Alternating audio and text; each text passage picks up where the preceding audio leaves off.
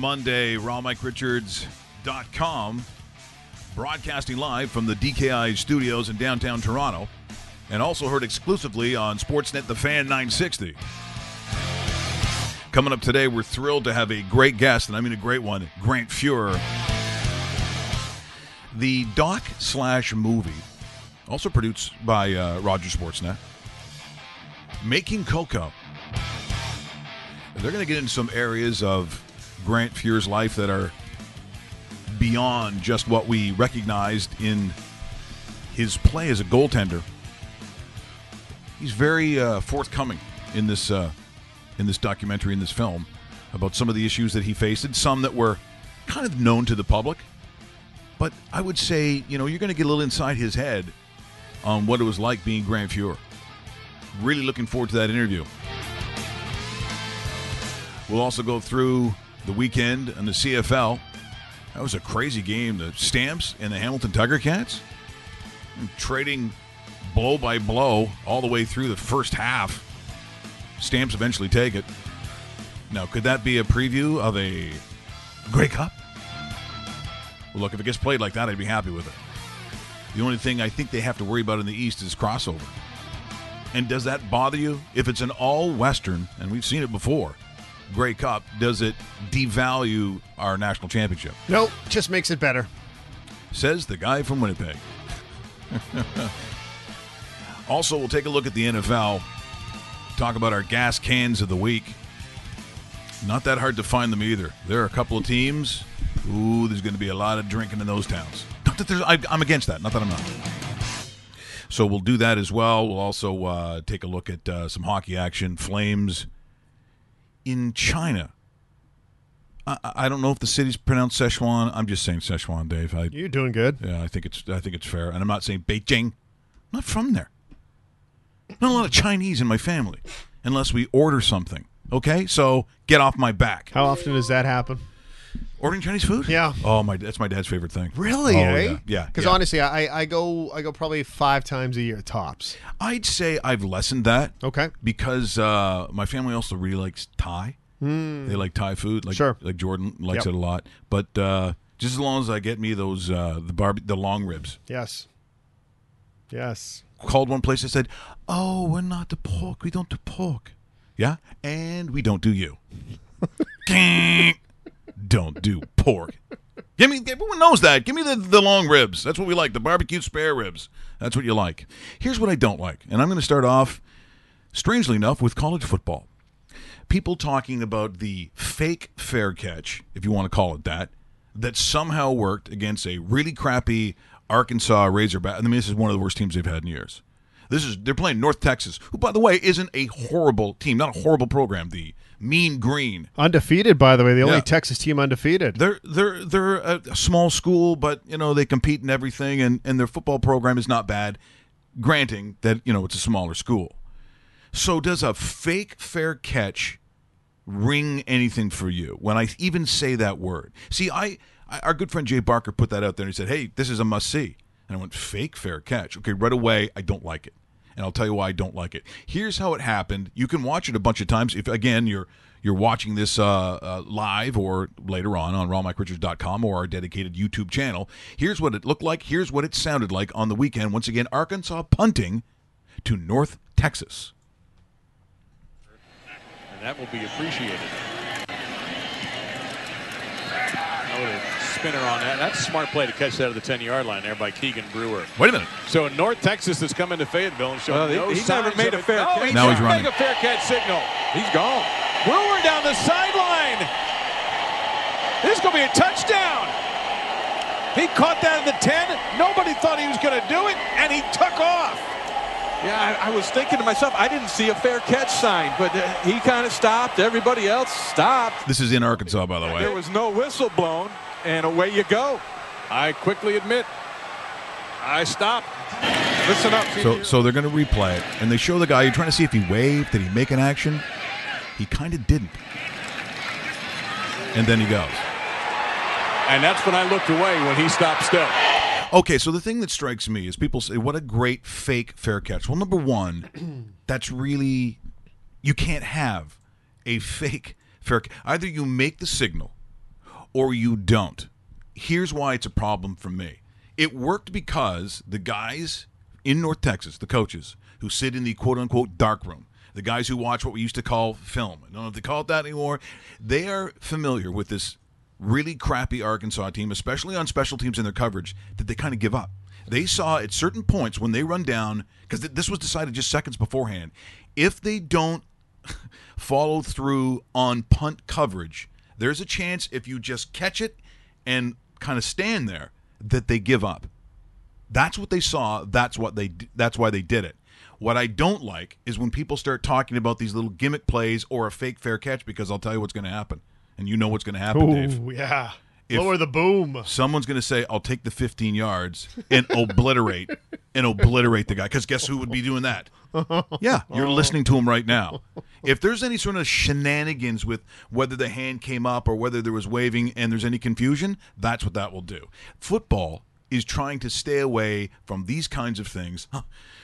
Just watch the N F L this past weekend on trying to avoid people getting hurt, especially the quarterback. We understand it, but there were some calls on the weekend in the N F L I looked at, and I thought, okay, well, that's clearly not a penalty, but because it was Aaron Rodgers. I mean, there were a lot of things that happened that make me a little nervous about the future of football. But getting back to this, it wasn't a, a, a fake fair catch. What it was was an Arkansas team that just is, is not disciplined enough. They're, they're, they're lazy in their coverage, and they got burned by it. But I, I'm hoping, Dave, and praying that all of a sudden teams don't try to – I mean, the fair catch was brought in to eliminate guys getting blown out. That's why in Canada you have the five yards. But pe- the fact that people got excited about it, let's call it what it was.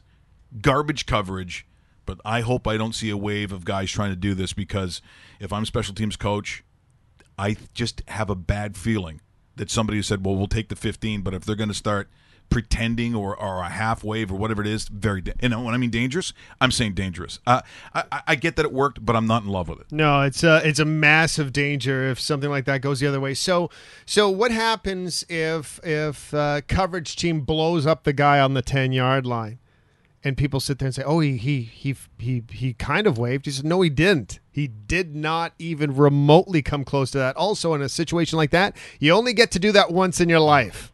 Because guess what happens the next time it's remotely close? Yeah. It's like you said, they'll take the fifteen-yard penalty and have a couple laughs quietly in the dressing room going, see, I told you. See, the back judge would have to blow the whistle, and then you would hear a whistle during the game, which is what they go back for. But there was no whistle. Nope. And the back judge didn't call fair catch because there was no fair fair catch. But that kind of stuff makes me uneasy. I don't, I don't think it's a great play. I think it's an embarrassing play, and Arkansas this year is an embarrassment. Uh, they've had a lot of great years. This isn't one of them. So let's not get too enamored with that. But the one thing that I enjoyed, if you want old school C F L football, that's what you that's what you saw at Hamilton. Again, I don't know if the defensive coaches are crazy about how it got traded back and forth.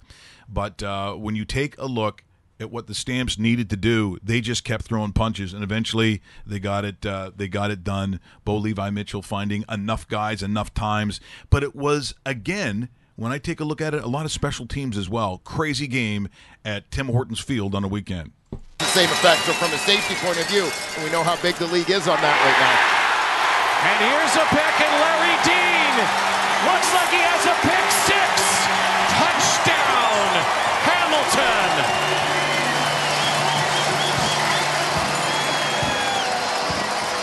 The Pats with the number one pass defense in the C F L, drop nine. Bo down that far rail and way overthrown, and and an injury on the far side of the field, and Tavares Daniels went down just suddenly. He was clutching his. Okay, so this is uh, again in terms of the turnovers, what happened. Stamps can't really afford to lose more guys, by the way. Play action. And accumulates some more yardage here, finding Tasker. It's really special. Those are, um, you know, fantastic men and great friends uh, for a long, long time. Liram Hiralahu. Oh, it's nice to see that he makes them occasionally. N- not often. Not often. Yeah. Third C F L team, by the way. Flicker looking for... Flea Flicker. I like it. And what a toss by Mark and Michelle. Little razzle-dazzle here from Dave Dickinson, Bo Levi Mitchell, Mark and Michelle. Longest drive for Calgary so far. Lots of time for Bo. Here comes the rush. He throws, and it's a touchdown. Mark and Michel dances in the end zone, and Calgary's on the board. This is the way that it went in the uh, first half, back and forth. The uh, people saying a preview of the Grey Cup. It's certainly a possibility, but remember that the last two games, they're talking about this, you know, win streak by the uh, by the Ticats. Two of them were against the Argos, and the Argos yeah. are barely a franchise this yeah, year. Yeah, yeah. Careful with that uh, evaluation if you're thinking it's going to be the Ticats. A uh, couple things. So, so the Stamps led by a point at halftime. The big story in the second half: two major bombs. Uh, Reggie caught one for ninety-nine yards. Also, Terry Williams returned a punt for eighty-three yards. That was significant. Bo Levi Mitchell, seventeen of thirty, two hundred seventy yards, two touchdowns, and an interception, and uh, ten and two. That's the bottom line right there. ten and two, first place in the West. If they have relative health, I'm not changing my opinion. I still think the uh, the Stamps are probably the best team in the league. But as you know, and those listening that are Stamp fans, you're giving them the roll of the eyes and the so what. Because until they lift that Grey Cup, and I'm serious, I don't. It doesn't matter if it's a great game. It doesn't matter if there's some some kind of comeback or whatever happens in those four quarters in the Grey Cup game, unless you see Bo and Dave Dickinson laughing with each other, holding up a gigantic Grey Cup, it will be a failure.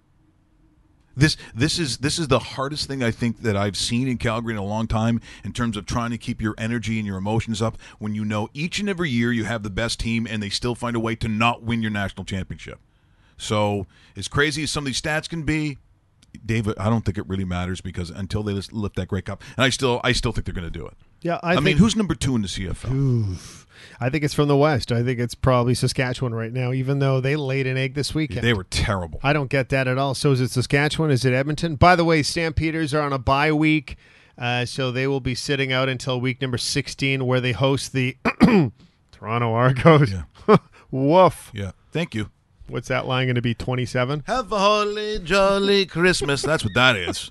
Oh, my God. So, uh, speaking of uh, gifts that people thought they were going to receive and didn't get, hmm. I'm talking about Johnny Manziel. So you have to figure out that, that, that, that, that hey, there he is on the sideline watching uh, Rupert Pupkin. Is that his name? He's the starter. And guess what? I get it. He's deserved to be the starter. I get it. So is there at any point, Johnny Manziel, who's been the good citizen, does he crack? Does he start saying things that maybe he shouldn't say? You decide. This, once again, property of E S P N and courtesy of E S P N, this is what he had to say, and it's starting to leak a little bit. Yeah, of course. I mean, it's hard for me not being out there and playing. You know, I, I think back to, you know, a quote Coach Sherman had whenever I first got here that said, you know, this has to work and this will work. Um, and I feel a little frustrated at this point right now. You know, because I come off the injury, I'm not getting a chance to play, and you know, then I'm I'm sick. I miss a couple of days of practice, and now I feel like I put myself way behind um, where where I need to be. So, you know, I, I'm I'm struggling, and and you know, my own mind trying to you know know exactly what my role is. You know, I'm not a, a third down short yardage guy. I, I don't have much of a role in the game plan. I really feel like, and it's hard to uh, it's hard to stay in it to that. So. You know, I hope uh, you know. I hope this organization, I hope the people here haven't lost faith in my ability to play, and um, I still get a chance to come back and get a chance to be with the ones and play. You know, because that's what I came up here to do, and that's what I, mean, I want to do. They so. traded half of you know an organization. I feel like in terms of what they gave up to get me here. Um, you know, I, I would think, you know, I would get a chance to come in and, and still play, and um, that's where maybe it's a little bit lost on me uh, because I felt like I was brought in here to be a piece.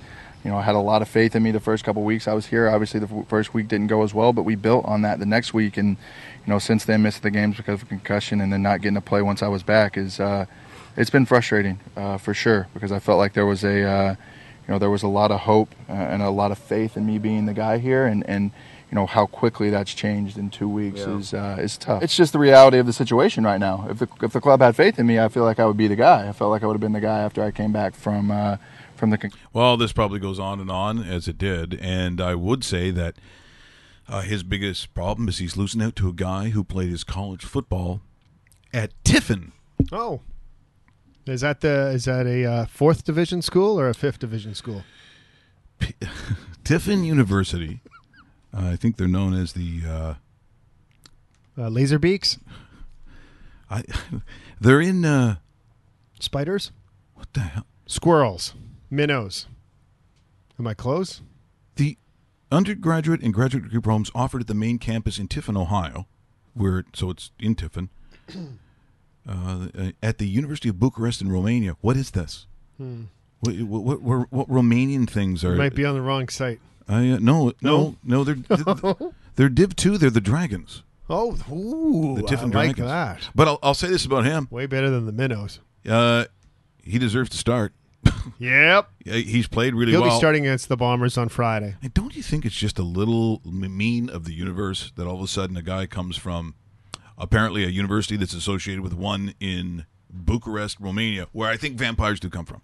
I mean, I'm pretty sure this is Romania. What, yes, this is this is I, uh, this is this is what happened. I can confirm that. So he's losing out to Vlad at yes. uh, quarterback. Isn't it just a little mean of the universe to do that? Because you you can't put him in, Dave. Nope. Doesn't make any sense to put him in. Nope. Now it does. After uh, Pumpkin uh, throws for ninety-five yards in an entire C F L game. What is that, a Bo Levi Mitchell, like the first drive of the game, basically, yeah, ninety-five yeah, yards? Probably. Well, he did that in yeah. the entire game. Ah, no, woof. That, no, that was uh, uh, pretty brutal. By the way, do you, we talked about this sometimes beforehand, but that is teams in the in the N H L that have to travel to Sweden, Finland. Uh, they're you know start the season over in Europe. Uh, you've got uh, now some, some preseason, or I guess if you want to call them exhibition games, you had the Flames and the Bruins in China. I don't know if I'm I'm digging this a whole bunch, to be honest. I just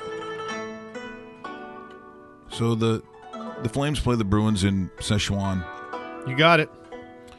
And the crowd was enthusiastic. I will say that they cheered everything. Of course, I think they have to, or. Once again, you get the guy standing in front of the tank. By the way, speaking of things that work once, that's one of them. Hey, why you do it again? No, uh, don't. I wouldn't try it a second time. It might have worked because the, the Western cameras were there. Otherwise, not a great prank. No. Once. So the uh, the one thing I would say is uh, I, if you're a Flames fan, Monahan looked really good. Um, you know, depending on, again, what you're going to take away from games in China. And once again, property of the National Hockey League. I guess the Flames and the Bruins. Here is hockey in Sichuan. Here's Johnny Gaudreau in with Monahan. Gaudreau off the boards, out front with a pass. They score! Mark Giordano on the back door.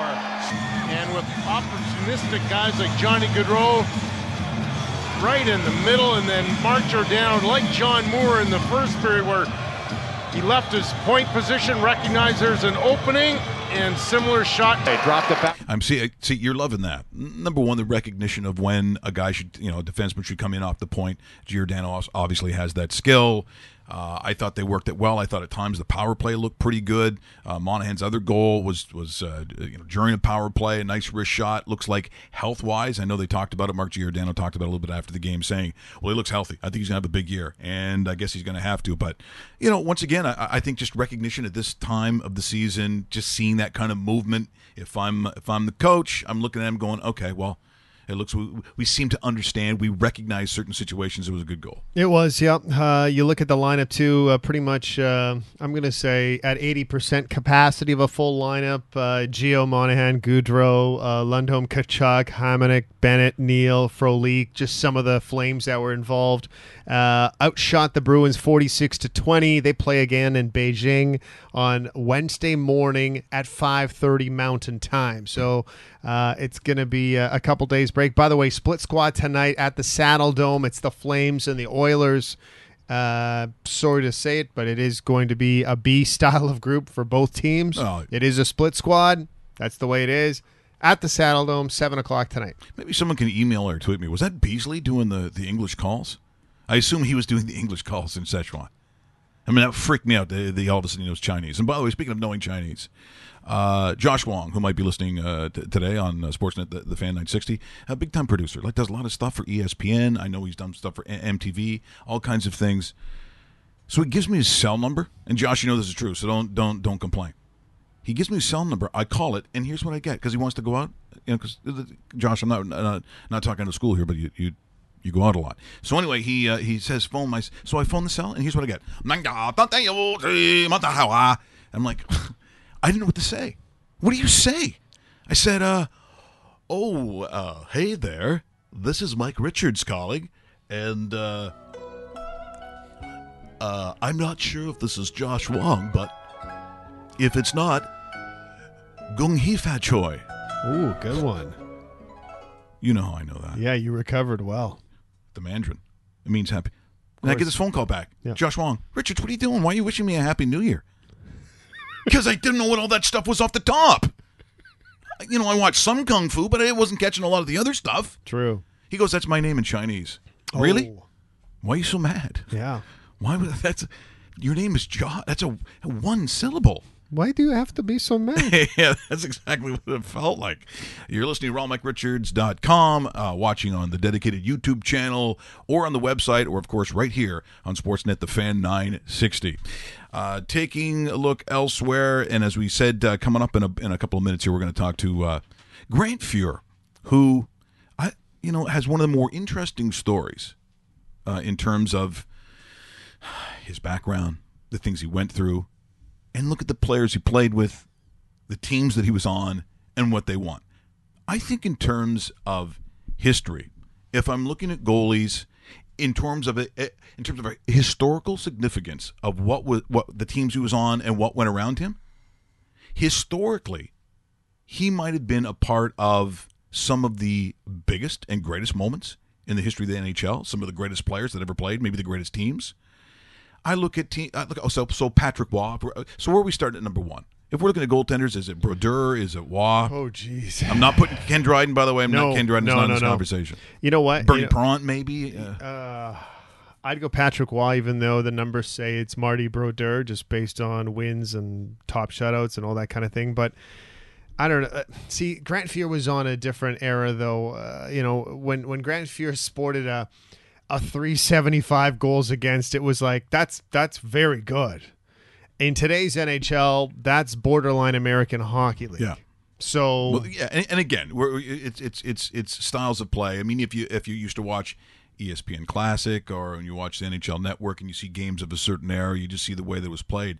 But what I specifically mean is that what he went through, not only was it the times that he played in, and he talks very openly, by the way, about substance abuse, all those other things. But, like, Patrick Waugh was on some very good teams where he played great hockey, but I don't know if historically, do I look at those teams like I'm going to look at the Oilers? No. I don't think it's, I don't think that's no. true. No, not at all. I look at the eighties Oilers, sorry Flames fans, as the greatest teams in the history of the sport. That's how good that is. Uh, it, it's See, funny. I don't think the Montreal Canadiens, if people want to argue, okay, what about the Flying Frenchmen and about their yeah, dynasties? Yeah, the seventies, exactly. But Ken Dryden didn't have to. I mean, Ken Dryden sometimes saw like ten shots in a game. And, Where and Fuhr, Fuhr was getting Fuhr was getting a lot. They said, but the shot that he needed to save, Dave, the one that he saved that they needed that big save, usually was a game winner, even if they won six four. Exactly. And the other thing, too, is, uh, and we'll get more into this with Grant in a bit, because uh, we've talked to him before, friend of the show, obviously. In the eighties, the top five teams at any given time, if you juggle them, were the Oilers, the Flames, the New York Islanders, the Winnipeg Jets, by the way, who just happened to be the third best team in the best division almost in the history of hockey. Uh, and then and then you kind of make a debate. But the Oilers every single year would have to get through either a Jets or a Flames team just to get to the conference final, just to get to the Stanley Cup final. And there's an argument to be made that that was a tougher task than sweeping the Boston Bruins or knocking off the Philadelphia Flyers or sweeping the Islanders in, in the first of many Stanley Cups. So you, you kind of look at that and you go, man, the, the, the beginning of the climb to the top was tougher than the actual peak of the mountain for the Edmonton Oilers. And uh, man, that, you know, I don't think the Canadians had that sort of uh, uh, you know uh, rebuttal at the beginning of a of a Stanley Cup run for themselves. You know, there's uh, the, the Flames had that weird video. Like it, there was a time I think in the eighties where they thought it was great for for teams to do music videos. Oh, that happened everywhere. N F L, remember Jim McMahon and the Chicago Bears after they won the uh, Super Bowl against the Pats? Have you ever heard of Forgive My Misconduct? Uh, yes, I have. Okay. I've never. So John Davidson, there's another Calgarian. There you go. Hosts this because he's doing this mock video countdown when videos were of significance and video shows were watched. Now I, I believe they're all spares. No one, no one gives a ass. No one, no one cares. But at the time where these countdown things and video shows where everybody, every city had one. So John Davidson did one with the. Uh, you got to see Marcel Dion in this thing too, who is really enjoying the fact they're doing this. This is uh, the kings of the time simmers in this thing. Forgive my misconduct.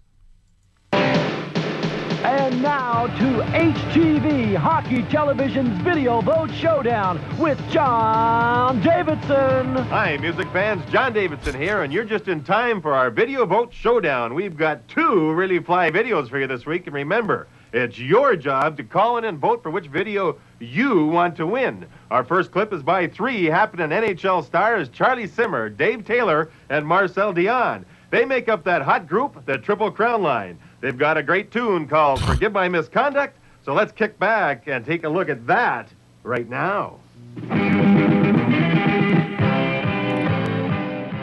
Awful. You didn't think twice. You threw me out. You're cold as ice. You gotta believe me. I was out of control. I'll never break the rules again, cause you're my only pro.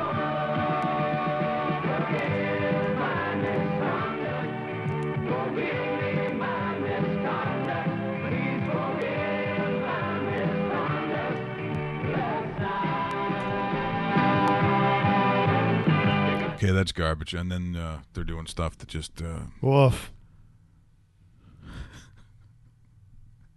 It sounds just as bad as it looks, by the way. Uh, I uh, I don't feel very good. Uh, you're uh, watching, listening uh, to uh, raw mike richards dot com, either on the uh, website or the dedicated YouTube channel, or, of course, right here on Sportsnet, the Fan nine sixty, looking at the N F L this week. And, you know, some of the... I mean, I'm not even talking about our picks here. And generally... Uh, you know, when I'm talking about uh, sports, I'm talking about how much we gambled, how much we won. I did not win this weekend. Nope. Victor was very close again. Very close. Did not win. But to me, some of these teams in the N F L, we're going to get to our gas cans of the week. It can be a player, mm-hmm. or it can be a team. And I got to be honest, when I take a look, yeah, let's, let's, where's the gas can? Hold on, let me just uh, find some. Uh, where did it go here? Okay, that's not it. I'm. Oh, here we go. This is uh, magical here. Oh, you can't hear because it's on two things.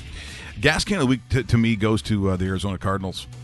Like just, just uh, you know, you don't have to have any of those uh, landmark uh, phrases like uh, "we know who they were and we let them off the hook." Well, you knew who this team was, and not only did you let them off the hook, you opened up the door, made them some sandwiches, asked if they wanted a massage. And I think then, you even gave them steaks, not just sandwiches.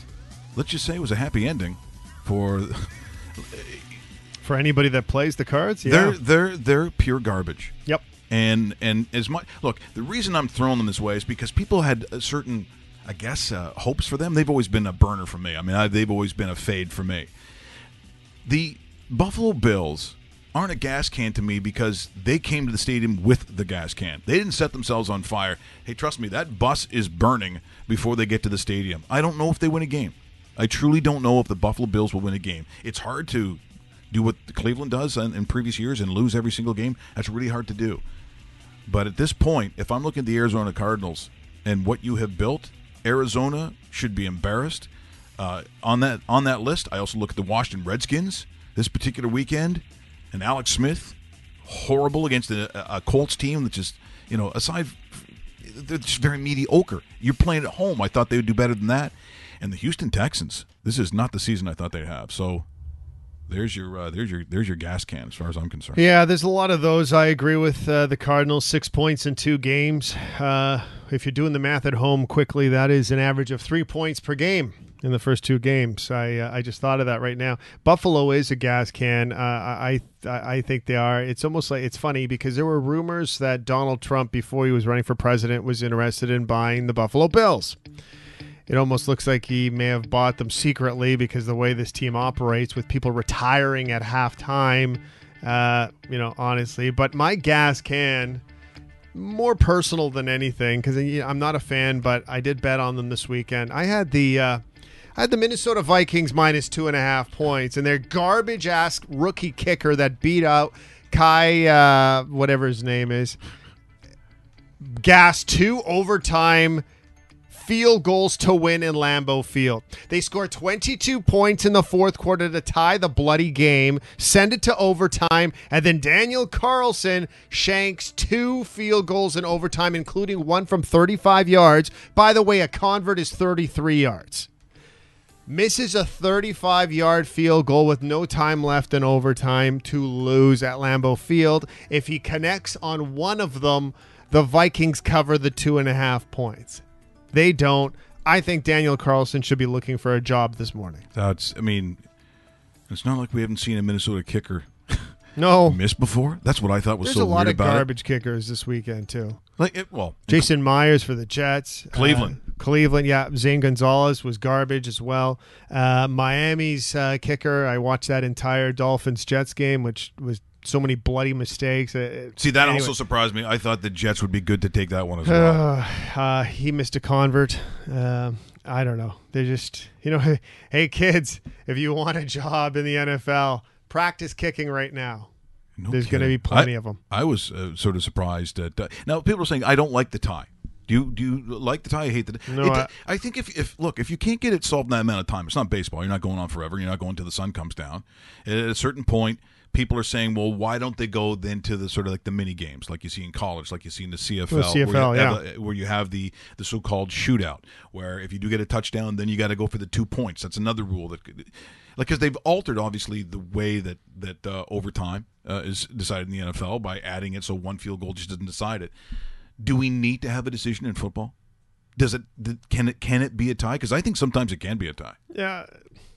I just find it really hard to believe that we've seen two ties in the first two weeks of the season where either team couldn't score a single point in fifteen extra minutes. How the hell do two teams, especially when you look at that Vikings game yesterday and the week before with Ben Roethlisberger, you have quarterbacks like Ben Roethlisberger, Aaron Rodgers, Kirk Cousins, three out of the four teams that were involved in ties in the first two weeks of the season, and you couldn't score a point, a single point to win the game.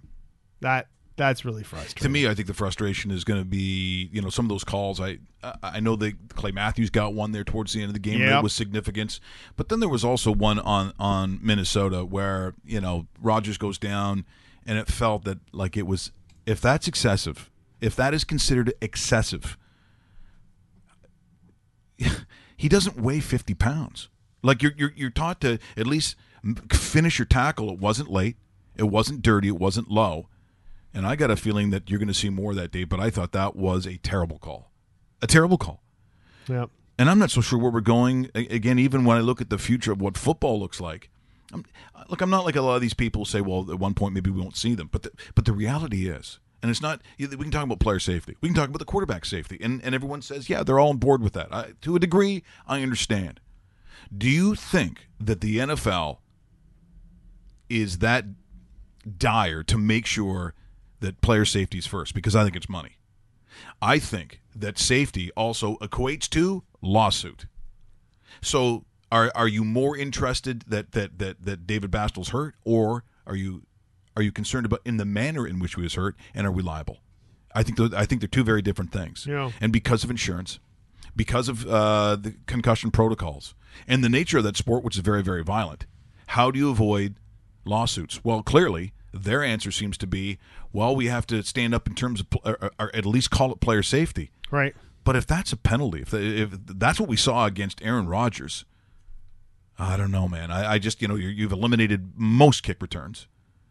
Uh, pretty much all, yeah. yeah. You're right. And I think there might come a time where, uh, you know what, there may not be that. Well, I think they just might start at the twenty, the twenty-five. Yeah, it's like, here you go. Uh, you're you're first and ten on the twenty-five. Special teams, the taxi squad, all that kind of stuff. It was some of my favorite football. Guys make the team. That's your introduction to a roster by cracking that special teams. Uh, a friend of mine that lives in Winnipeg, he's a firefighter now with my brother, Neil McKinley. He caught on with the Bombers as a special teamer because he had a nice C I S career, caught on, worked with Dave Ritchie, and he was he was he was a hired gun. He was, you know, when when that ball was kicked, you're getting that running start, and you're you're you're a heat sinking missile. You're you know all about special teams, and and it's great was, to coach. It's he, a great it's a great it's it a great really position is. to coach. And you have the you almost have the most raw raw, the most active, the most character people on the entire roster play on special teams, and you'll almost get that nine out of ten teams, if it's college, if it's if it's peewee, if it's high school, whatever. whatever division or or or uh, I guess uh, you know uh, style of football it is, the special teamers are kind of the heart and soul of the entire hey, team. You've made a good movie, Philadelphia Eagles, Vince Papale. There you go.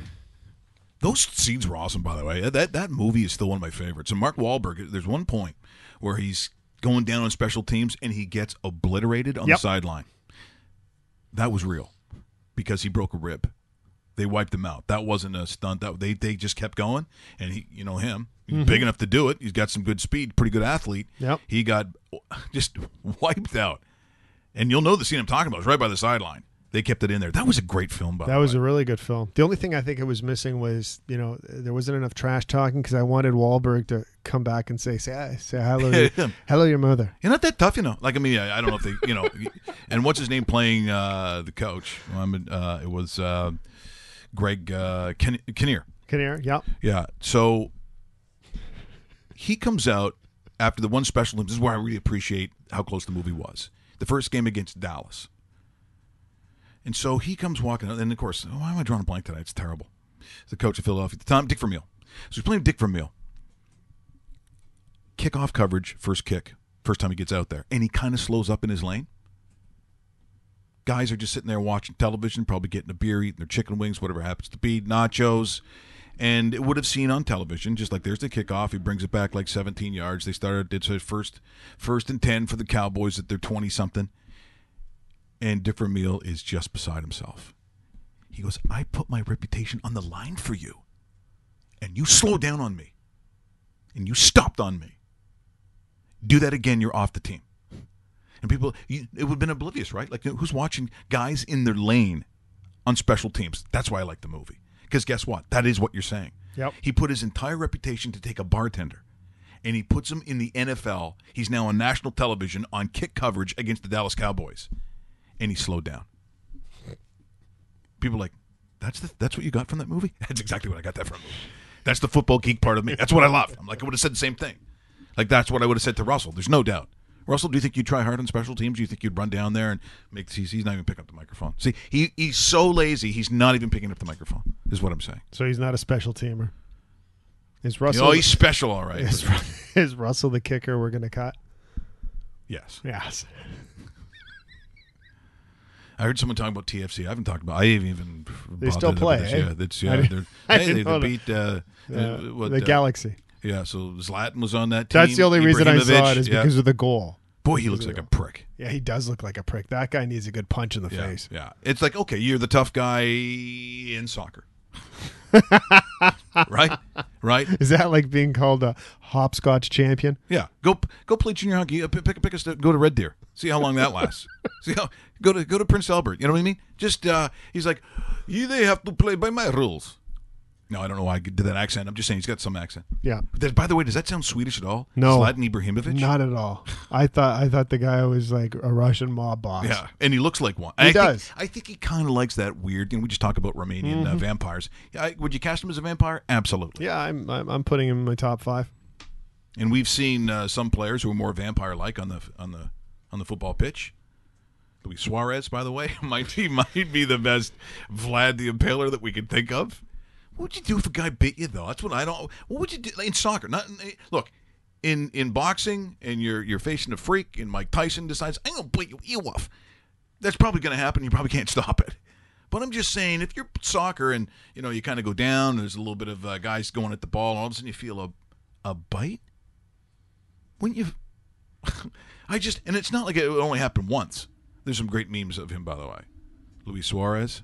Yeah, uh, you're watching uh, Raw Mike Richards or listening to us. Uh, could be Stitcher or was it Stitcher? Is that what it is? iTunes. You're even on Google Play. You can go in, talk to your Google Play girl. By the way, do you get weird with the Google Play girl? Because I find because they can. Put, I do not. You can no. put you can put in like a nickname. Yep. And so I come in. I'm like, hey, uh, hey Google, how you doing today? I'm just doing fine, Schmoopy. Like you can, you can put that in there. I know. I guess I'm getting lonely. In a couple minutes, we're going to talk to the legendary Grant Fuhr. The documentary film is called Making Coco. And I'm sure th- these days, I mean, that, that title in itself, Dave, in this politically correct world. Yep. It got a few, few, few people kind of uppity, I'm guessing. What do you mean? We'll talk to him about some of his circumstances in uh, becoming sort of that legend.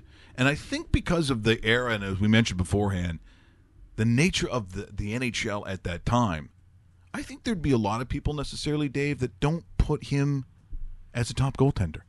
Historically, they put him on that team because historically it's what they want. Mm-hmm. But, you, you know, you're going to hear slats in, in, in this interview. At some point he said, well, I didn't want to draft him because I didn't think he was any good. It's crazy, too, eh? Just to hear that. Do you want to hear the draft here before we get to that? Yeah, let's, okay. let's do that. So, of course... Uh, the greatest player in the history of the world was drafted number one in nineteen eighty-one. It was Dale Hawerchuk. That would be Dale Hawerchuk for five yep, points. That's right. Uh, then there's a little bit of uh, a hiccup at number two and number three. We won't get to that. I'll just get to the notables. At number four, Ron Francis went to the Hartford Whalers, Hall of Famer. Uh, Grant Fuhr went at number eight to the Edmonton Oilers. And here's here's the first hiccup of the draft. Montreal Canadiens drafted at number seven. Former Leafs assistant general manager Mark Hunter. So they really? they went Mark well, Hunter instead of Grant Fuhr. Yeah. The Calgary Flames had a hell of a draft in nineteen eighty-one. In the third round, they selected Mike Vernon. Mike Vernon was a very good goaltender and a Stanley Cup champion. In the first round, with their fifteenth overall selection, Hall of Fame defenseman Al MacInnis. Very good drafting by the Calgary Flames that uh, basically solidified what was arguably a top three team of the nineteen eighties as a franchise with two cornerstone pieces in Al MacInnis and Mike Vernon. I'm pretty sure the story goes that Mike Vernon, who while playing junior, and so he was, he was still in Calgary, he heard that he was drafted on the uh, on a car radio. Oh, now, really? And, and, and Mike, you might be listening. I mean, you might be listening now, and there's a lot who know the, know the story here in Calgary. But he, can you imagine? You're in high school. Think of think of what you were like in high school. You turn it on. By the way, here's an update. Uh, Dave Bastel's been drafted by the Winnipeg Jets, and you're in high school. Yeah, and you're listening to it in a car. Yeah. Wow. Never forget that moment, ever. Like the orgy, That's pretty cool. The orgy I'd be having that night would be unparalleled. It would, eh? Roman uh, emperors, Caligula. Yeah, Caligula, who used to throw like midgets off a cliff and watch them fall. I am not familiar with them. Yeah, at that way. Hey, fun. Fun stuff. That's a fun fact. But but but honestly, finding out that, that's incredible. That is. So we're going to uh, track him down. He's in uh, California. But the documentary, Making Coco, uh, that you're really going to want to see, we have it here. We're going to play it right before we get to uh, Grant Fuhr. Yeah, it's, it's on an email there. Uh, the trailer that was sent by Dave, it will, should be right on, uh, your, on your email. I, I do want people to uh, see it. Because, to me, there's some lines even in the trailer that are almost, uh, what would I say? They're almost shocking, but it, it sort of lays out in some ways why his story is so interesting. So, on the other side, we'll talk to Grant Fuhr from Sportsnet. This is Making Coco.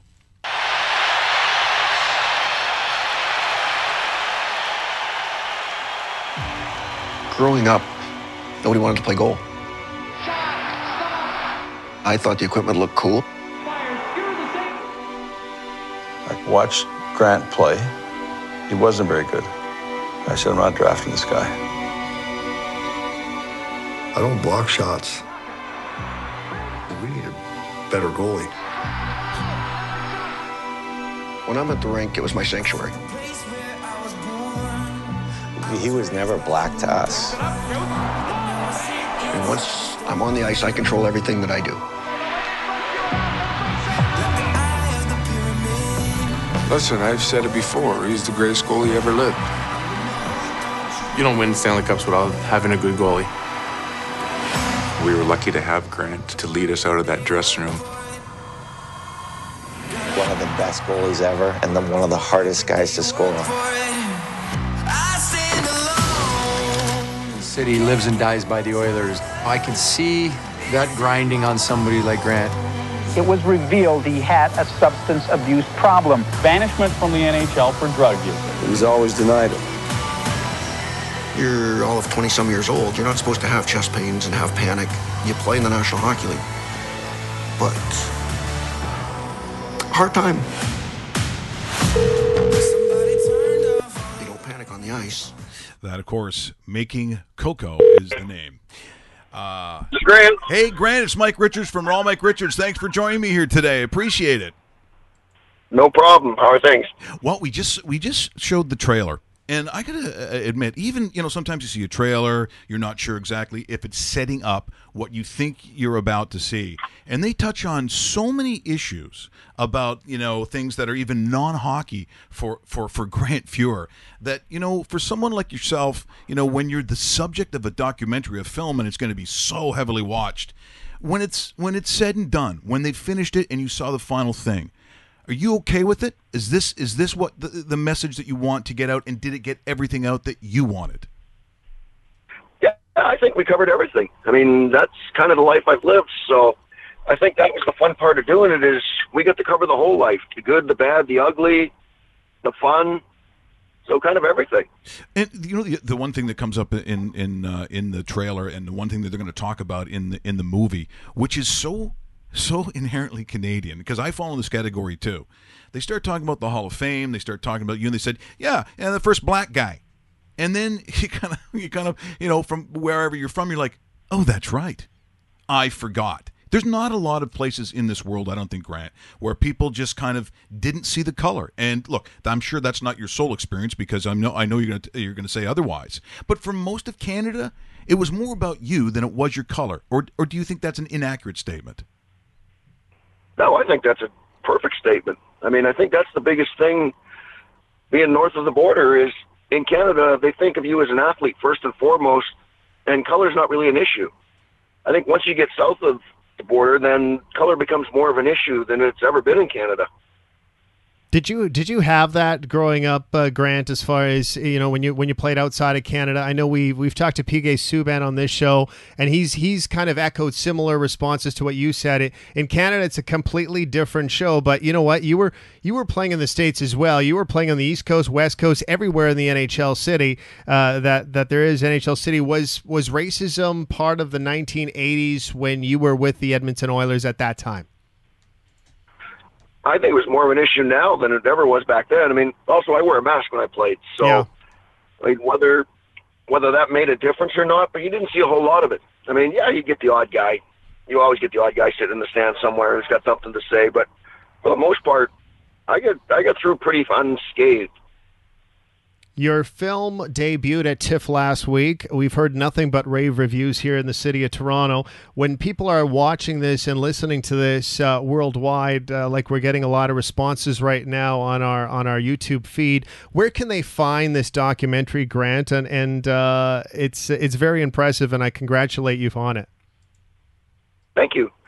Um, once we get through the premieres, I got a premiere in Calgary coming up here on the twenty-ninth. Then we're going to be in Edmonton in the middle of October. And I believe they're aiming to have it released on iTunes, Netflix, and uh, video on demand somewhere early in the new year. Well, Grant Bean uh, for, for one of the premieres in Calgary, so so Calgary people cheering uh, an Oiler. I got to tell you, that doesn't happen a whole bunch. I don't. I don't yeah, not a whole lot. Well, you know what? It, I, I gotta, sorry, go ahead. I got to say, I was, I was pretty impressed that it actually, it's been sold out there for a month and a half now, so I was, that, that says a lot about the people of Calgary. Well, the great great hockey fans, and, and as I said earlier on the show, I said, you know, the, in terms of even winningest goalies or save percentage or or the teams that, that had won Stanley Cups, I think for you, because of your circumstance, because of, you know, uh, even the, the the teams that you played on, historically, you may have gone through more things with more great players on more great teams, the roller coaster, than almost any other goaltender I can think of, because it's not a Patrick Waugh like story, it's not Brodeur, it's not it's not Bernie Perron. You had so much going on, and yet I think at the end of the day, uh, Grant, you know, with all that going on, because at times it must have seemed circus circus like, you you somehow held it together So who gets that credit? Or do you credit yourself for finding your way? Um, a bit of it's myself, but a lot of it's my friends, my parents. I mean, I've had the same friends grow since I've grown up, basically, and they've always been around through good, bad, ugly. So a lot of it's having good friends. A lot of it's just having good people around you. I mean, I had fabulous teammates. Glenn Sather was fabulous. John Muckler was fabulous. So I've had a lot of really good people around me.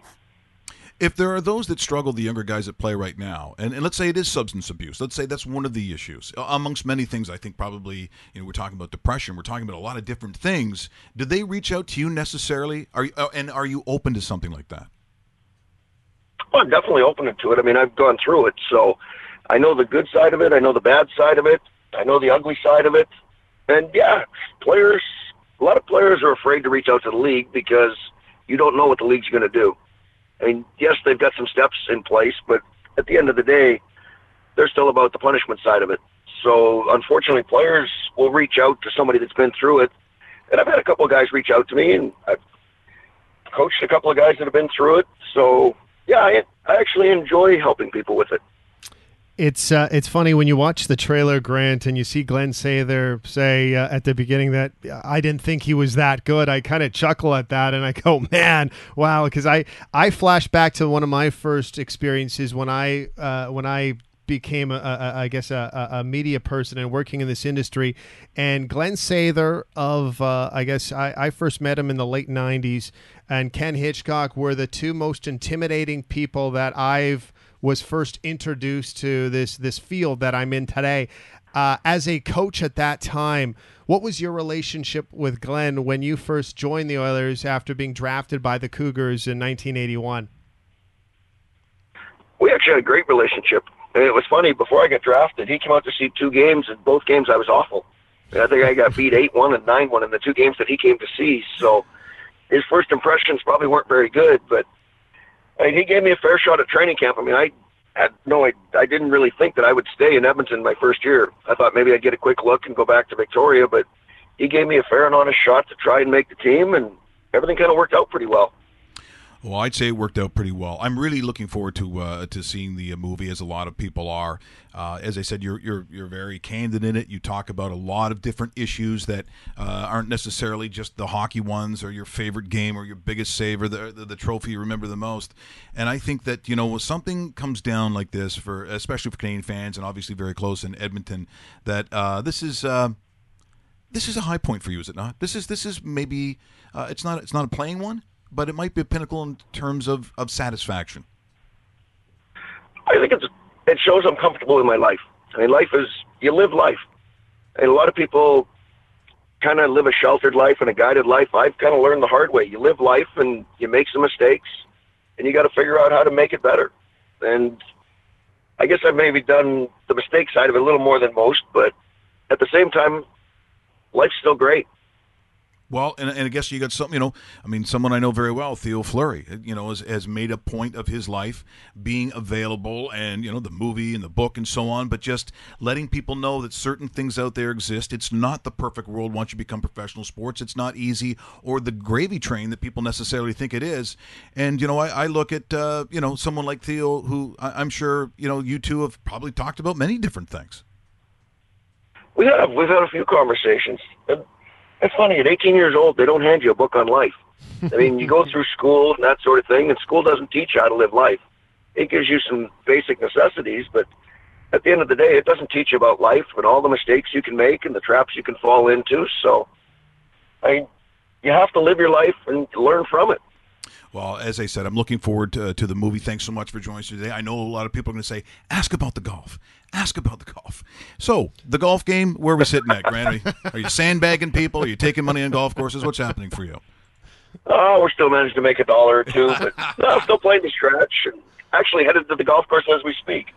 Beautiful. Surprise, surprise. Hey, is eh? the way life probably should be, Grant. Hey, you take care. Thanks so much That's for joining awesome. us, and we'll catch up with you again sometime, Grant. Awesome. Thanks, guys. That is uh, Grant Fuhr joining us here on Raw. Mike Richards, uh, heard also, of course, exclusively on Sportsnet The Fan nine sixty. That was a great time with him. Once again, when you see some of the issues that he's talking about, sometimes when these movies come out, Dave, that's why I asked, you're unsure if they wanted to talk about Like everything. Like, do you really want to touch upon some of these really low points in his life? Well, just not unlike uh, Theo. Theo wants to show the warts. He wants to show you exactly what can happen and how it happened. So in that way, you got to credit him for being brave on this one, because Amazing. some guys just don't want to talk about that yeah. stuff. By the way, that was uh, a sold-out show, a sold-out documentary at TIFF, and uh, unfortunately we were not able to uh, see that, but we will be seeing this sooner than later because it looks that good. Making Coco, the Grant Fuhr story, uh, it is out, and uh, man, I'm looking forward to this one. Yo, absolutely. What? Did we just become best friends? Yep. You want to go do karate in the garage? Yep. It's time! Well, we would like to thank Grant Fuhr for that time he had today. By the way, that was from California, calling from Cali. So that was very early his time, but as it so happens, he was on his way to the golf course, which I guess when you have that happen in your life, I guess things have ended up okay. So we appreciate that. Once again, the documentary, courtesy of Rogers Sportsnet, is Making Coco. Let's take the reins to the rock ball. Tomorrow, a very cool story, Dave. As you know, Kevin Porter, who at an age you'd think he's maybe given up on his goal, maybe given up on playing professional hockey, he's got an announcement he's going to make here tomorrow. It's going to make everyone feel good, because that's what we do. We're feel-good people.